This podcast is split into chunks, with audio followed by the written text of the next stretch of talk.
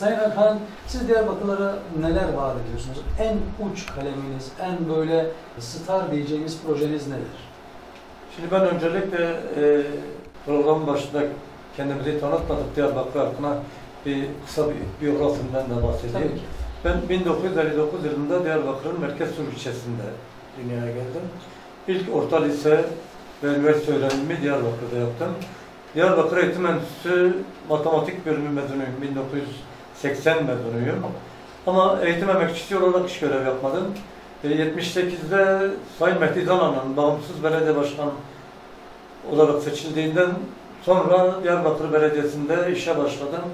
Belediyenin çeşitli birimlerinde 32 yıl çalıştıktan sonra 2010 yılında Sayın Osman Baydemir'in döneminde emekli olduk. 2011'de siyasi yasaklarımız bittiği için ya, memur siyasi yasağı olan bir kesim olduğu için bitti yasağımız Cumhuriyet Halk Partisi'nde hak, hukuk, emek, adalet, vicdan mücadelesi vereceğime inandığım için Yenişehir İlçe Başkanı olarak göreve başladım. 2014 yılında ilçemin belediye başkanı adayıydım. 1992 Keskebalı tüm Bersen'in kurucuları arasındayım. Spor taban birlikleriyle ASKF yönetiminde yer aldık. Bağlar Spor'da şimdiki Ahmet Spor, o zamanki Riski Spor adı altında iki yıl orada idarecilik yaptık. Ee, Değişik birimlerde, değişik alanlarda Diyarbakır'a hizmet eden bir Diyarbakır'ın evladı olarak bu dönemde Cumhuriyet Halk Partisi'nden örgütümün ve genel merkezimizin destekleri sonucu Büyükşehir Belediye Başkan adayı olarak bu siyasi arenada yerimizi aldık. Diyarbakır için benim en vazgeçilmez hedefim öncelikle e, huzurun, barışın, kardeşliğin olduğu bir belediyecilik anlayışı. Önce biz halkımızla barışacağız. Önce çalışanımızla barışacağız. Önce diyorum ya coğrafyamızla barışıp e, en büyük hedefim bir defa insan. En büyük projem insan. Ben insana yönelik çalışma yapacağım. Şimdi kalkıp e, afaki vaatlerde bulunmanın anlamı yok. Bir defa belediyenin bütçesini bilmiyoruz. Evet. Önümüzdeki gelir gider tablosunu görmeden 32 yıllık bir deneyimim var kimse de kusura bakmasın. Oturup o tabloyu görmeden ben kalkıp burada e, afaki vaatlerde bulunursam bunun yalanla dolanla bu iş olmaz. Bu iş icraatla olur. Önce bütçenize bakacaksınız. Sabah evden çıktığınızda cebinizdeki para miktarı kadar alışveriş yaparsınız. Biz de o gelir gider tablosunu gördükten sonra Diyarbakır halkının öncelikli olan ihtiyaçlarına cevap vereceğiz. Benim en büyük hedefim diyorum ya, e, hiç kimsenin eve bu akşam aç kalacak mıyım kaygısı yaşamayacağı bir Diyarbakır. Evine ekmek götüremeyecek mutlaka kesimlerimiz vardır. Bunlara aş, sıcak yemek artı e, hayatlarını idame ettirecek ne varsa insani anlamda onları gerçekten deşifre etmeden, rencide etmeden, kapılarının önüne birileri tarafından bırakılarak bu hizmet yapılacaktır. Diyarbakır'ın en fazla sorunu şu anda büyük sorunlardan biri ulaşım. Diyarbakır'daki ulaşım sorununa çözüm bulmalıyız. Nasıl bir çözüm bulmayı düşünüyorsunuz? Öncelikle şunu söylemek istiyorum. Diyorum ya tablomuzu gördükten sonra ama e, demin de bah- bahsettiğimiz ilk bölümde büyük kentlerimizi büyük ihtimalle alacağız Ankara, İstanbul, İzmir'i. Bu üç büyük kentimin de belediye başkanlarının katkılarıyla, onların desteğiyle bir defa ben Diyarbakır'da hafif raylı sistemin artık olmazsa olmazlarımız arasında olduğunu söyleyebilirim. Hemen hemen her konuğumuza sorduk bunu. 2007 yılından beri Diyarbakır'ın hafif fayda olması gerektiğiyle ilgili projeler var. Geçmişte DBP döneminde de sunuldu, kabul edilmemişti, askıya Evet, alınmıştı. evet. Kayyum politikalarında da onaylandığı, yapılacak, başlanacak denildi ama ne yazık ki bu konuyla ilgili bir çalışma olmadı. Siz de belirttiniz ki bütçe e, durumunu bilmiyoruz. Belki şu anda belediye borçlu olabilir. Belediye borçluysa bu projeyi nasıl yapmayı Bu düşünüyorsunuz? projeyi dedim ya, e, büyük kentlerimizdeki belediye başkanlarımızın katkılarıyla, e, onların kefaletiyle, e, dış kredilerle bu işi çözümleyerek mesela biliyorsunuz Cumhuriyet Halk Partisi'nin Sosyalist Internasyonel üyeliği de var. Avrupa'daki e, gerçekten bu sosyalist e, ülkelerden e, elbette ki borcumuzla elbette ki e, daha düşük maliyetle katkılarıyla hayata geçirebileceğimizi umuyorum. Bunun yanı sıra barınma evleri, e, özellikle gençliğin mesela e, okul açıldığı dönemlerde dikkat ederseniz öğrenci kardeşlerimizin birçoğu yurtların dışında kalıyor. Emekçi kesimin çocukları yurt dışında kalma şartları oluşmuyor. 8-10 tane arkadaş bir ev tutarak orada ne verimli olarak ders çalışabiliyorlar ne de öğrencilik hayatlarını rahatlıkla idame ettirebiliyorlar. Biz gerekirse öğrenci yurtları artı 4 merkez ilçede de en az 1000 kişilik kapasiteli üniversiteye hazırlık kursları.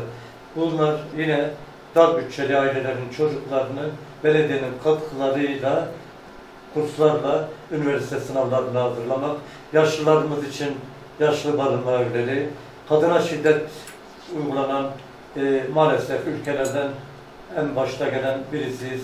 Ben kendi ilimde de özellikle şiddet mağduru olan kadınlarımızın, analarımızın, bacılarımızın çok rahat hayatlarını idame ettirebilecekleri kadın sığınma evleri hayalimde, gençlik spor merkezleri, e, semt sahaları, yani sporda özellikle e, eski bir idareci olarak amatör spora katkı sunmak ideallerim arasındadır. Profesyonel derken, spor derken burayı biraz açmak istiyorum. Ne yazık ki spor deyince Türkiye'de sadece futbol anlaşılıyor da siz orada neleri yapmayı planlıyorsunuz? Hangi branşları? Mesela ilginçtir. Tekvando'da Avrupa ikinciliği, Avrupa birinciliği olmasına rağmen Türkiye'nin kimse onu spor saymıyor. Herkes futbol sayıyor. Siz sporda hangi alanlarda, hangi branşlarda hizmet sağlamayı düşünüyorsunuz? herkesin kendi branşında etkili olabileceği. Ya futbol Türkiye'deki ana temalardan birisi. Ama bu futbolda elbette işte tekvandocu gençlerimiz zaman zaman görüyoruz, duyuyoruz, basından takip ediyoruz.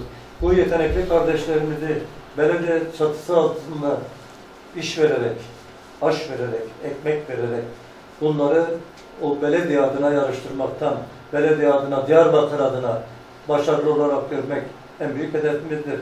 Futbol temaşa, temaşa seyri de işte zevki güzel olan bir olay ama bugün maalesef ülkede düşünün bir devlet düşünün ki futbol üzerinden kumar oynatıyor. İddia denilen illet bir sürü ocakları söndürdü. Yani futbol Türkiye'de siyasi yapının elini çekmediği bir artık e, büyük bir kartel, büyük bir güç, para. Biz futbol dışında yaşlılarımızın, gençlerimizin, çocuklarımızın çok rahat kendince, kimisi koşu yapar, kimisi atletizmle uğraşır. Herkese kendi dalında, spor hocalarının nezaretinde günlük hayatını idame ettirecek bir şekilde spor sahaları yaptıracağız. eğitim alanındaki hizmetleriniz neler olacak? Neler yapmayı düşünüyorsunuz? Eğitim alanında dedik ya işte öğrencilere, özellikle öğrenci kardeşlerimize üniversite öncesi bir ön hazırlık kurslar okuyan öğrencilerimize de belediyenin imkanları dahilinde iş adamlarımızı finanse ederek, üç büyük kentimizi finanse ederek burs olayını özellikle fakir çocuklara, emekçi çocuklarına belediyeyi e, gerçekten onlara e, burs sağlayan, karşılıksız kredi veren e, bir kurum olarak hizmetlerine sunacağım. Peki ana dilde eğitimle ilgili çalışmalarınız olacak mı? Mesela Kürtçe veya başka bir dille ilgili çalışmalarınız olacak mı? Ana dil insanların ana sütü gibi helal olan bir dili maalesef asimile bir yapı bu ülkede. E, ben burada bir Kürt çocuğu olmama rağmen üzülerek anlatıyorum ki e, ana dilimi konuşamıyorum. Asimile bir yapı hepimizi maalesef ana dilimizi konuşamaz hale getirdi. Elbette ki bütün dillerden kurs imkanımız da olacaktır. İsteyen istediği dilde gidip kursunu da görebilecek. Ana dille eğitim konusu biliyorsunuz ki belediyenin çözeceği bir olay değil ama bu anlamda kreş olur, işte kurslar olur. Bunlar için bize yapılan bütün başvuruları elbette ki çok hoşgörüyle ve saygı duyarak yerine getireceğiz. Kalim döneminde e, bazı e, dil okulları, Zarupistan gibi çocuklara yönelik okulların kapatıldığı görüldü. Bazı park adlarının değiştiği görüldü ve bazı tabelaların da değiştiği görüldü. Siz bu konuda neler yapmayı düşünüyorsunuz? Biz insanlarımız neyi ne şekilde görmek istiyorsa diyorum ya bir defa alışık olmadıkları bir belediye Evet. olacak. Biz makam belediyeciliği yapmayacağız. Biz oturup o makamda ahkam kesmeyeceğiz. Biz kapıları kapatmayacağız. Kapıların olmadığı bir makam olacak. Ben makam odası da kullanmayacağım. Şimdi burada bütün halkıma söz veriyorum sizin nezdinizde. Makam, benim en büyük makamım halkımın bir kıraathanesinde yanında oturmam, bir lokantada gidip onunla beraber ayran içmem.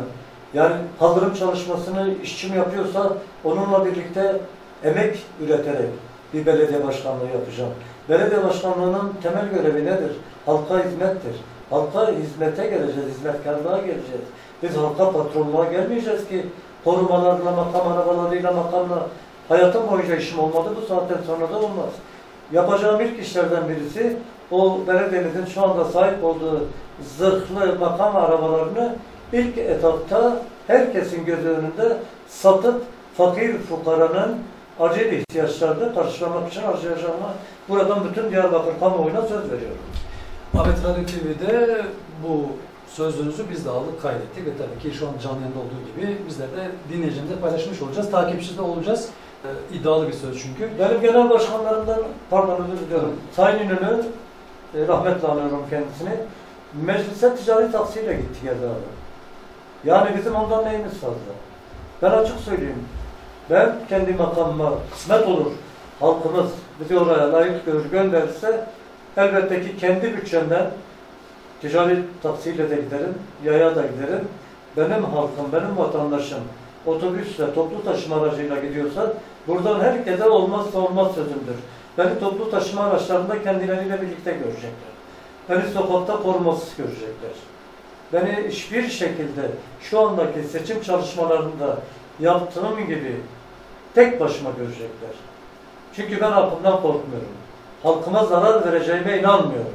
Ondan dolayı siz insanlara zarar verirseniz insanlardan korkarsınız. ibadet yapmaya da 5000 kişiyle gidersiniz. O yüzden biz hizmeti yaparken tek başımıza gideceğiz. Bu konuda yine sizin şahitliğinizde herkese sözümüz olsun, andımız olsun. Biz halkın çocuğuyuz. Ölene kadar da bu halka hizmet edeceğiz. Peki güzel vaatler bunlar. Halk, Diyarbakır halkı bu tür şeyleri sever. Çünkü gönülden adaylar isterler. Ee, dil konusunda ben daha önceki burada bulunan bağımsız adaylardan da sormuştum. Partili adaylara da sormuştum. Kimi Farsçayı ana dil yapacağını, ilk dil yapacağını, işte Kürtçe ikinci, üçüncü dil yapacağını dile getirmişler. Siz belediyecilikte bunu nasıl kullanacaksınız? Mesela siz de belediyede hizmetlerinde Kürtçe'ye veya başka bir dile yer verecek misiniz? Biz diyorum ya bütün dillere saygılıyız. Bütün dillere. İsteyen istediği dilde bizim hakim olduğumuz belediyede kendini ifade edecek, derdini anlatacak. istediği dilde de cevabını alacaktır. Yetersiz personel varsa o konuda bilgilendirilip kendilerine hitap edecek birimler kurulacaktır. Orada halk danışma merkezlerimiz olacaktır. Danışmadaki görevli kardeşlerimiz çok dilli vatandaşlardan, arkadaşlarımızdan olacaktır. Orada e, halkımıza istediği dilde cevap vereceklerdir. Kimse dilinden ötürü, kimse inancından ötürü Diyarbakır Belediyesi'nde Diyarbakır'daki coğrafyada ötelenmeyecektir. Peki ekonomik politikanız nedir? Mesela Diyarbakır ekonomik alanda neler vaat ediyorsunuz? Ben Diyarbakır'da ekonomik anlamda şunları vaat ediyorum. Ben diyorum ki e, tüketici esas alınacaktır. Üreticiler için kooperatiflerin oluşmasında önderlik yapıp kooperatifler kurularak kooperatiflerden direkt tanzim satış mağazalarına köprü olarak belediye görevini yapacak. Halka ucuz ne bugün e, halkın cebindeki paranın 10 lirasının daha fazla cebinde kalması için ne gerekiyorsa onu yapacağız. Bir de söylediğimiz gibi çetin kış şartlarında evine yakacak, götüremeyecek vatandaşlarımız elbette ki olacaktır, vardır. Şunu çok rahatlıkla söylüyorum. Benim başkanlık yaptığım bir belediyede hiçbir çocuk üşümeyecek. Hiçbir insan yatağa aç gireceğim kuşkusu kalbinden geçmeyecek. Defalarca söylüyorum. Kaldırımlarda uyuyan birini görürseniz gelin yakama yapışın. Bu belediyeciliğin bir defa asli görevidir. Siz altından kaldırım da vaat edersiniz. İnsanlara huzuru aşı ekmeği götürdükten sonra hizmet kendiliğinden gelen bir yapıdır. Halk meclislerimiz olacaktır. Halkın meclisinden gelen talepleri hiç ötelemeden, halkın temsilcileriyle birlikte yapılan bütün ihalelerde o temsilcilerin gözü önünde şeffaf bir şekilde yapılacaktır. Aylık gelirlerim her ay medya ve bütün e, görsel medyanın, yazılı medyanın halkımın eşiğinde belediyenin kapısına asılacaktır. 10 lira gelmişler, 10 lira paranın nerelere harcandığı kalem kalem 5 yıl boyunca her ay belediyenin kapısında tüm halkının bilgisine sunulacaktır. Benzer söylemlerinizi Ovacık Belediye Başkanı Sayın Fatih Maçoğlu şu anda yapmış bulunuyor. Ne yazık ki büyük şehirlerde bu tür şeyleri göremiyoruz. Yani biraz örtülü şekilde olmuş oluyor. Oldu bittiye gelmiş oluyor.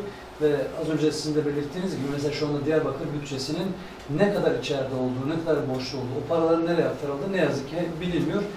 Bunlar da biraz kuşku yaratıyor tabii Siz ki. de takdir edersiniz ki içeriye normal işiniz için dört yılda aranarak geçtiğiniz bir belediyede ekonomik sırlarını bilmek biraz zor.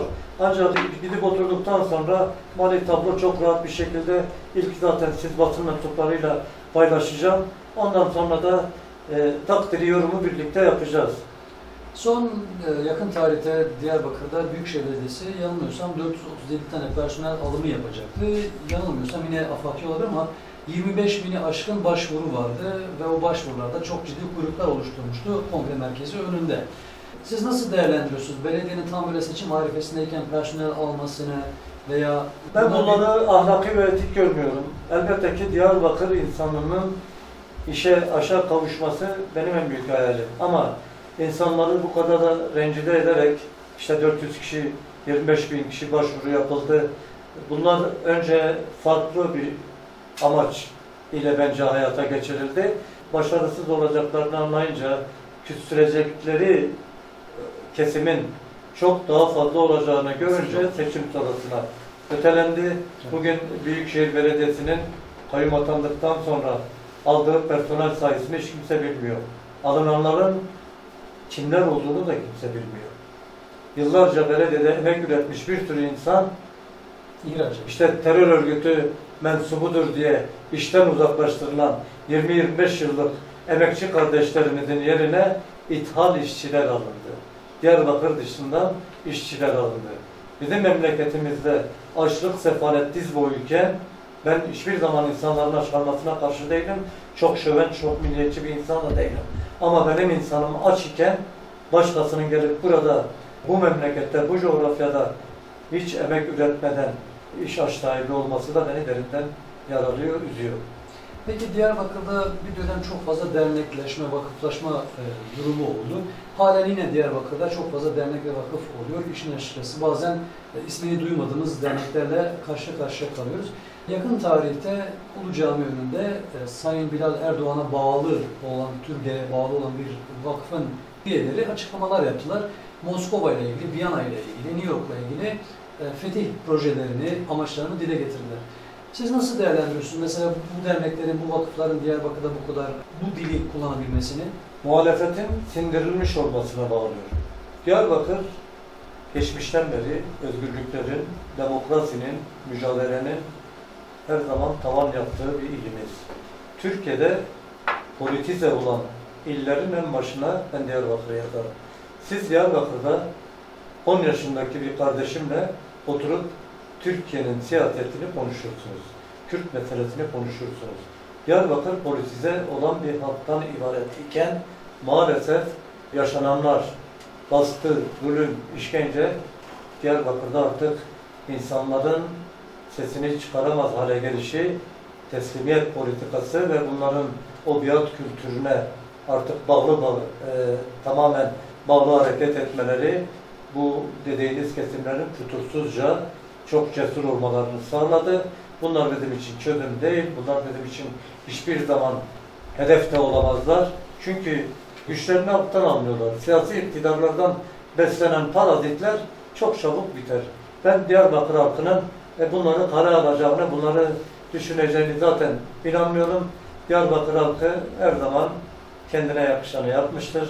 Bu coğrafyaya yine demokrasi, kardeşliği, barışı, demokrasi güçleri sayesinde Diyarbakır halkının çok rahat başaracağına eminim. Düşünün devletin bütün imkanları, bütün olanakları seferber edilmesine rağmen yıllardır hayallerindeki bir Diyarbakır Belediyesi'ni demokratik koşullarda maalesef Onlar da kazanamayacaklarını biliyorlar. Ama işte böyle ayak oyunlarıyla, halkın iradesi ile gelen arkadaşların oradaki makamlarına ipotek koyarak antidemokratik bir şekilde yapılandırılarak bu e, sistem böyle de yürümez, yürümeyecektir. Yine benzer bir konuyla ilgili bir sorumuz da olacak size. Yakın tarihte Diyarbakır e, Kayapınar Belediyesi'ne ait olan bir parkın yine Sayın Bilal Erdoğan'ın vakfına e, hibe edildi. Ve o e, parkta nasıl bir çalışma olduğu için açıkçası belli değil. İkinci Eren Parkı, Memorial'in hemen yanındaki bir park, e, Bilal Erdoğan'ın vakfına e, belediye tarafından tahsis edildi. Siz bunları nasıl değerlendiriyorsunuz? Biz bunları talancılık, vurgunculuk, haramzadelerin haramice davranışları olarak görüyoruz. Diyarbakır'ın eski simgelerinden biri olan Gökdelen dediğimiz yer, Ordu Evi'nin olduğu binanın da aynı vakfa hibe edildiği duyumlarını alıyoruz. Bu bir talan politikasıdır. Bu gerçekten bir kapkaç politikasıdır. Esefle kınıyorum bunları. Yani halkın nefes alması gereken yerlerin vakıflara verilmesini ben esefle kınıyorum. Bakınız aynı olay e, İş Bankası için de gündeme getirildi. Cumhuriyet Halk Partisi'nin ekonomik anlamda, gelir anlamında İş Bankası'ndan bir kuruş, bir geliri yoktur. Buna rağmen yüzde elli biri İş Bankası çalışanlarının, emekçilerinin olduğu bir banka bile Cumhuriyet Halk Partisi üzerinden algı operasyonu yapılarak varlık fonuna oradan da yine otomatikman kendilerinin eline geçirilmesi için yapılan çabalardan biridir. Çünkü devletin varlık fonuna bağlı olan Vakıflar Bankası, Halk Bankası ve Ziraat Bankası milyarlarca lira zarar açıklarken İş Bankası'nın yapmış olduğu kar iştahlarını kabartmıştır. Yani artık çok net ve çok açık bir şekilde halkın kendi öz malları, Sur Belediyesi'ne ait arsaların da satışı gündeme getirildi biliyorsunuz. Bütün bunlar, bütün bunlar yapılan kapkaç eylemleridir. Haramzadeliğin artık son boyutudur. Biz bunlara karşıyız. Kimin malını kime satıyorsunuz? Kimin malını kime bağışlıyorsunuz? Gelirsek elimizden geldiği koşullarda ki belediyenin yapacağı işler değil, kısmet olursa Cumhuriyet Halk Partisi olarak iktidara geliyoruz. Geldiğimizde yapılan bu bütün hırsızlıklara, yapılan bütün olumsuzlukları halkımızla paylaşarak iptal yoluna gideceğimizi çok emin bir şekilde dile getiriyorum. Sur'la ilgili şunu sormak isterim. Halen Diyarbakır surlarının yıkım alanı olan bölgelerin ne yazık ki giriş çıkışları vatandaşlara yasak ve gazeteciler gidip orada gözlemlemeler yapamıyorlar. Seçim sonrası siz başkan olduğunuzda Sur'la ilgili nasıl bir politika düşünüyorsunuz? UNESCO'nun tarihi koruma altına aldığı surlarımızı gerçekten kendine yakışır bir şekilde 6000 yıllık kadim kentimin halkının hizmetine sunmak bizim onurumuz olacaktır. Bakınız sur olaylarında gerçekten sur katledildi. Şimdi yapmış oldukları dokuyla bizim geçmişteki surun Alataya Beşkara gidin bakın neler yapılıyor. Mimari Sadece mimari anlamda katledildi.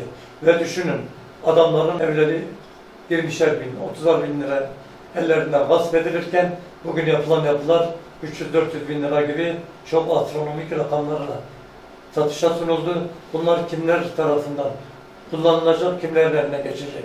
Orada bir rant operasyonu yapıldı. Sur yıkıma uğradığı zaman, Sur katledildiği zaman 27 tane Cumhuriyet Halk Partisi'nden biz ekip getirdik. Milletvekillerimiz geldi, heyetlerimiz geldi. Sur'un bu hale geleceğini biz o zaman söyledik. Zaten sağ olsun Diyarbakır halkımız da, kadim olan halkımız da şu an Cumhuriyet Halk Partisi'ne olan birazcık ilgi, sevgi o dönem Cumhuriyet Halk Partisi'nin yapmış olduğu doğru politika. Biz Sur halkı orada inim inim inlerken insanlık görevimizi zaten hiç şovmenlik yapmadan, hiç sosyal medyada veya ulusal medyada paylaşmadan halkımızın dertlerini gittik paylaştık. Onların acılarına ortak olmaya çalıştık. Sur'la ilgili ben diğer vatandaşlara da benzer soruları sordum. Size de sormak isterim. Bazı mahallelerin yıkım olan bölgelerde vatandaşlar olmadığı için, yaşam olmadığı için orada muhtar adayları var. Yani vatandaşı, oturanı, sakini olmayan mahallenin şu an muhtar adayı var ve tabii ki bu durumda sizin de seçmenleriniz olmuş oluyor bu bölgeler. Bunu nasıl değerlendiriyorsunuz? Yani yaşam alanı yok, vatandaş yok, ev yok ama orada seçmen gözüküyor. Ve muhtar adayı var. Ya yapılan işte diyorum ya hilelerden, kirli işlerden biri. Basına yansıdı. Diyarbakır için değil, başka bir ildeydi. Ee, Bir başkan adaylarının Adalet ve Kalkınma Partisi'nin bir belediye başkan adayının evinde 66 tane seçmen vardı. Adamın açıklaması şu oldu basına. Çok yakınımızda bir spor kompleksi var. Bundan faydalanmak için vatandaşlar benim evimi adres olarak göstermişler. Gülersiniz buna. Ya spor kompleksi varsa vatandaş zaten bundan faydalanacaktır. Sen kendi evini neden peki soruyorum ben de ona. Neden 66 kişi? O zaman o mahallede bin kişi yaşıyorsa binini de evinde göster. Arkadaşlar yıllardan beri yapılan bir kirlilik var. Yapılan bir operasyon var. Trafo olarak kediler giriyor. Elektrikler kesiliyor. Yani e, bizim dilimizin varmadığı bir sürü çirkinlikler yaşanıyor. Bizim her zaman gönlümüz insanların iradesinin net bir şekilde sandığa yansımasıdır. Sandığa yansıdıktan sonra da o iradenin temsiliyetinin garanti edilmesidir. 6500'e yakın şu anda bir siyasi partinin üyeleri cezaevinde. 6,5 milyon seçmeni var bu siyasi partinin. Bu siyasi parti normal koşullarda hiçbir siyasi partiden farklı olmadan siyaset yapabilmeli bence. Neden yas- yasaklarla nereye kadar gideceksiniz? Sayın Cumhurbaşkanımızın politika yapma imkanı yoktur ceza yattığı için. Siyaset yolunu kim açtı? Sayın Deniz Baykal açmadı mı? Peki siz bu konuda değindiğiniz için bahsedeceğim. Yani aslında AK Parti'nin güçlenmesinde, AK Parti'nin bu kadar hükümdar olmasında CHP'nin suçu yok mudur? Ve milletvekilleri fezlekelerin düşürmesinde de. Türkiye'deki bütün muhalefet partilerinin bunda elbette ki payı vardır. Sağlıklı muhalefet yapamamışızdır. Kendimizi sorgulayacağız ki kendi hatalarımızı tespit edip düzeltme yoluna gideceğiz. Ben şuna çok eminim. Sayın Cumhurbaşkanımızın artık gözlerinden okuyorum. Kendisi de sonun yaklaştığının farkında. Yolun sonu göründü bence. Yolun sonu göründü. Şunu söylemek istiyorum. Sayın Cumhurbaşkanım oraya demokrasi sayesinde geldiniz. İnsan hakları sayesinde geldiniz. Demokrasi ile de gideceksiniz. Çok da fazla üzülmeyin. Sayın Süleyman Soylu'nun da İçişleri Bakanı'nın da belirttiği bazı söylemler vardı. İşte bunlar eğer başa gelirse bizim sokağa çıkacak halimiz yüzümüz olmaz diye. Ne demek istiyor olabilir sizce? Algı operasyonu yapıyor bence. İşte diyorum ya bir korku hükümdarlığı, bir baskı hükümdarlığı kurdular. Bu bir algı operasyonudur. Cumhuriyet Halk Partisi Türk halkını, Kürt halkını, Abazasını, Çerkezisini, Alevi, Sunni ayırt etmek için toplumun bütün katmanlarını biz kucaklayacağız. Biz herkesin iktidarı olacağız. Herkesin belediyesi olacağız. Tüm edilenlerin sahibi olacağız. Bizim idealimiz bu. Bizim siyasetimizde, bizim ideolojimizde insan öldürmek yoktur. İnsanı yaşatmak vardır. Biz birileri gibi çıkıp bugün bu kadar adam öldürdük demeyeceğiz. Biz bu kadar insan yaşattık diyeceğiz. Peki yakın çevrelerde de gözü. Dün de yine Urfa'dan bir AK Partili vekilin bir söylemi yan, medyaya yansıdı. Son dönemlerde AK Parti tarafından sık sık böyle vatandaşlara cennet vaadi, cennetin anahtarı, cennetin tapusu gibi söylemler e, oldu. Nasıl değerlendiriyorsunuz? Yani bunlar doğru politikalar mı veya neden bunları yapıyorlar? Amaçları neler? Ben iflaslarının belirtisidir söylüyorum. İnan, artık insanların inançlarıyla yani e, insanların kutsiyetini kullanarak, dinin kutsiyetini kullanarak yani adamların dinle hiçbir alakası yok. Bahsettiğiniz insanların belki alnı secde bile görmemiştir. Ama cennet bir zamanlarda bu ülkede cennetin anahtarları satılıyordu. E şimdi de işte AK Parti'ye oy verenler kabir azabı görmeyecek gibi eften püften yalan dolan. Ben sadece gülüyorum. Bizim coğrafyamızda neredeyse biz gelmeden Müslümanlık yoktu diye açıklama dahi yapacak kadar cüretli bir şekilde konuşuyorlar. Oysa Müslümanları da, dini de, bayrağı da bu coğrafya onlardan çok iyi biliyor. Siz az önce belirttiniz dediniz ki biz her dine, her dile, her e, inanışa e, açık olacağız ve onları destekleyeceğiz. Diyarbakır'da bir cemevi zaten var. E, Diyarbakır'daki Alevilerin olsun, Ermenilerin olsun, işte Sunnilerin veya ne bileyim burada yaşayan Yahudilerin olsun ki büyük bir çoğunluk Kürtler olmasına rağmen sizin onlarla ilgili politikalarınız nelerdir? Herkes dinini, dilini özgürce yaşayabilecek.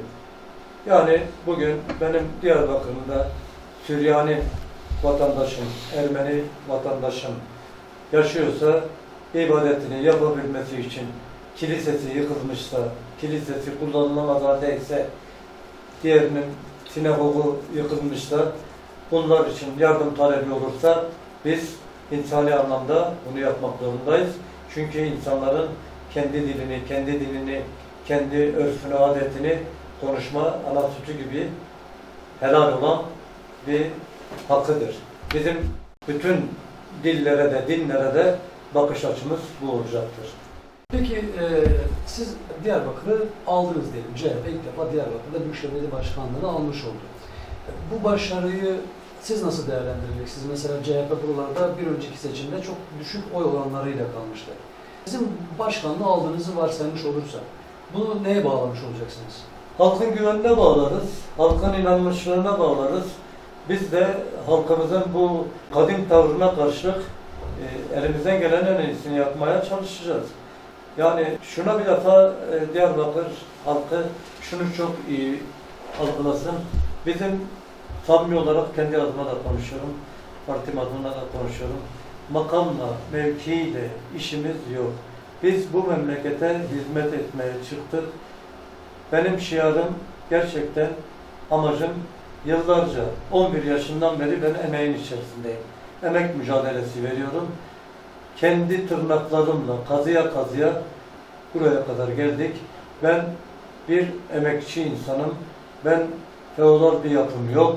Ben çok da işte tanınmış ekonomik anlamda bir ailenin de çocuğu değilim. Ben sıradan bir Diyarbakır vatandaşı, bir emekli memur olarak bu işe buralara kadar gelebildiysem kazıya kazıya tırnaklarımızın gücüyle geldik. Halkımıza hizmet etmek de yine aynı şekilde ömrümüzün son nefesine kadar ben bir Diyarbakır aşırıyım. Diyarbakır sevdalısıyım. Diyarbakır için elimizden gelen her şeyi sonuna kadar yapmaktan da gurur duyarız. Bu seçim sonrası da demokratik bir yarıştır elbette ki. Bizim dışımızda bu yarışı göğüsleyecek bir kardeşimiz de olursa her zaman için Diyarbakır'ın faydasına olan ne olursa olsun katkı sunmaya hazırım. Buradan yeri gelmişken bütün siyasi olarak rakip ama hemşerilerim olan bu işe gönül vermiş arkadaşlarıma başarılar diliyorum. Teşekkür ediyorum bu başarılı dilekleriniz için. Ee, yine sormak istiyorum. Bütün adaylara, buraya gelen herkese sordum. Başta kendi öz eleştirinizi yaptığınız kendi partinizle ilgili. Kazanmadığınızda neye bağlayacaksınız? Yani CHP Diyarbakır'da belediye kazanmadığında neden kazanmamış olacak? Demek ki kazanacak noktaya gelememişiz. Eksikliği kendimizde arayacağız.